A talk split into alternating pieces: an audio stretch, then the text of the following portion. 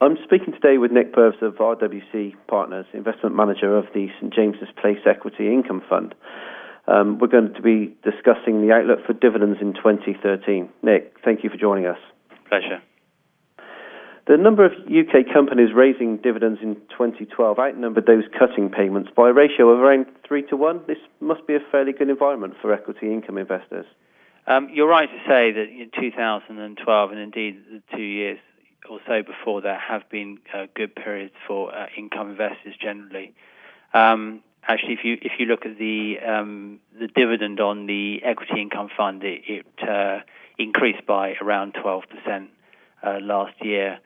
Um, I think you know, companies generally are in um, in good shape at the moment, and profits have been uh, have recovered strongly from um, the difficult times in 2008, 2009, and of course that has been driven by um, uh, ultra low interest rates, um, some quite significant deficit spending by governments, and also uh, continued uh, strong demand uh, coming out of emerging markets. And so that, that recovery in corporate profits has absolutely been reflected in a strong recovery in, in, in company dividends as well.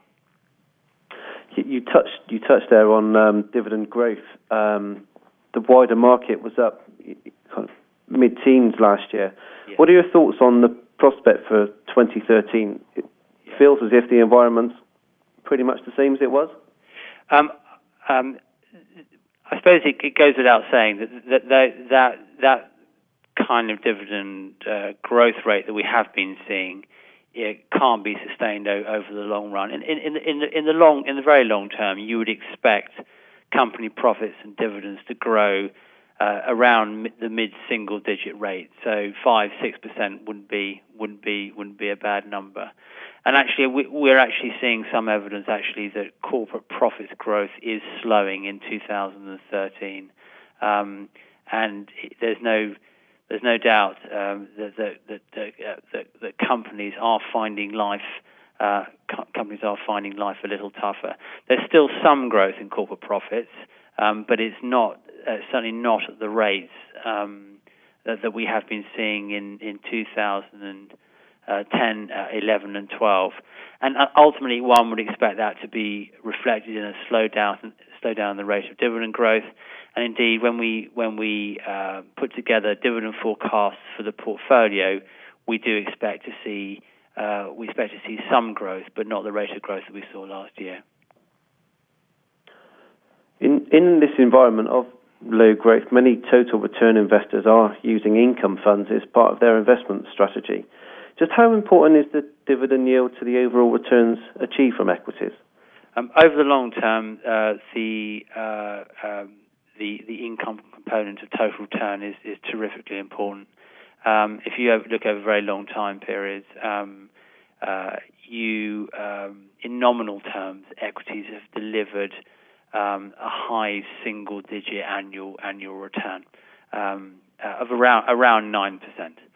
And as I was saying a little bit earlier, of that, around you know, let's say five percent has come from corporate profit growth and therefore dividend growth, meaning that the other 4% has come from the dividend account. So, you know, broad rule of thumb, if you say that roughly half of your long-term total return in nominal terms comes from the from the income account, that wouldn't be a bad way bad way to look at it. And if you look at the the uh, equity income portfolio um, over the um, over the fairly long period that we've been looking after it, um, if you look at the total returns that the fund has enjoyed, again, around half of those total returns have come from come from income. Looking at the um, UK market in, in general, a significant proportion of the dividend yield does come from a relatively small number of companies, and typically it's those with a larger market capitalization. Do you find any opportunities further down the market cap scale? Um, it, um, it's harder, certainly. I think one of the um, one of the challenges that income fund managers generally are facing at the moment is that you know, what, you know, whilst there is a, a, reasonable level of income out there, it is fairly concentrated in a few parts of the market. Um, and uh, you know, one of the particular challenges is, is, is, it tends to be, as you've highlighted, the larger companies in the market that are offering the more attractive dividend yields. And so, if you think of some examples, the, you know, the best yields tend to be found in sectors such as telecoms, pharmaceuticals, the big oil companies, uh, the utilities um, uh, would would be good would be good examples. And so you know, fund, uh, funds such as this one, which obviously do place a reasonable amount of emphasis on the on, on the level of income, will tend to be focused in, in, in those areas of the market. Um, there is some, obviously, some dividend yield further down the market capitalisation spectrum, but uh, the dividends generally aren't as attractive.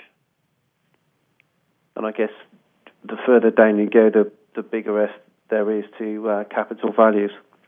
Yes. Yes. Okay.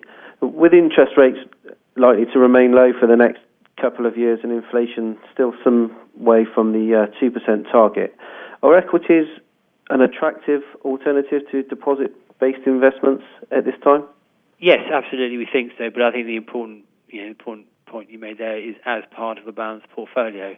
Um, we, uh, for, you know, for the long term in, in this portfolio, we we uh, attempt to deliver those high single-digit annual returns. And if you go back over the last 10, 12 years, despite what has been quite a difficult backdrop for the market generally, the fund has achieved those types of annual returns. And as I said, around half of that return has come from the dividend account, and around half has come from dividend growth.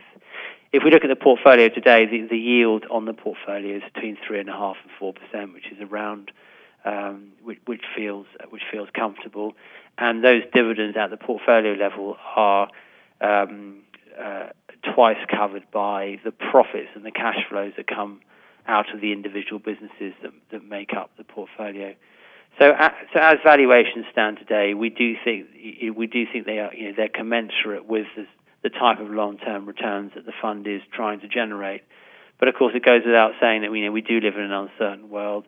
Uh, some of the uncertainties that the uh, investors were worried about a few months ago have, have not gone away, and of course they can they can come back come back to buy you. So obviously, um, you know, I suppose in summary, whilst we think uh, that the returns that we've achieved are achievable in the future, um, uh, uh, there is of course scope for scope for equity market volatility along the way, and investors should always bear that in mind. Nick, I'm afraid um, time's beating us once again. As always, it's been interesting to hear your views on things. Many thanks for joining us. Thank you very much. Any views and opinions expressed are solely those of the individuals and are subject to change. Where individual securities are mentioned, they do not necessarily represent a specific portfolio holding and do not constitute a recommendation to purchase or sell. Please be aware that past performance is not indicative of future performance. The value of an investment may fall as well as rise, and you may get back less than you invested. Returns on equities cannot be guaranteed. Equities do not provide the security of capital characteristic of a deposit with a bank or building society.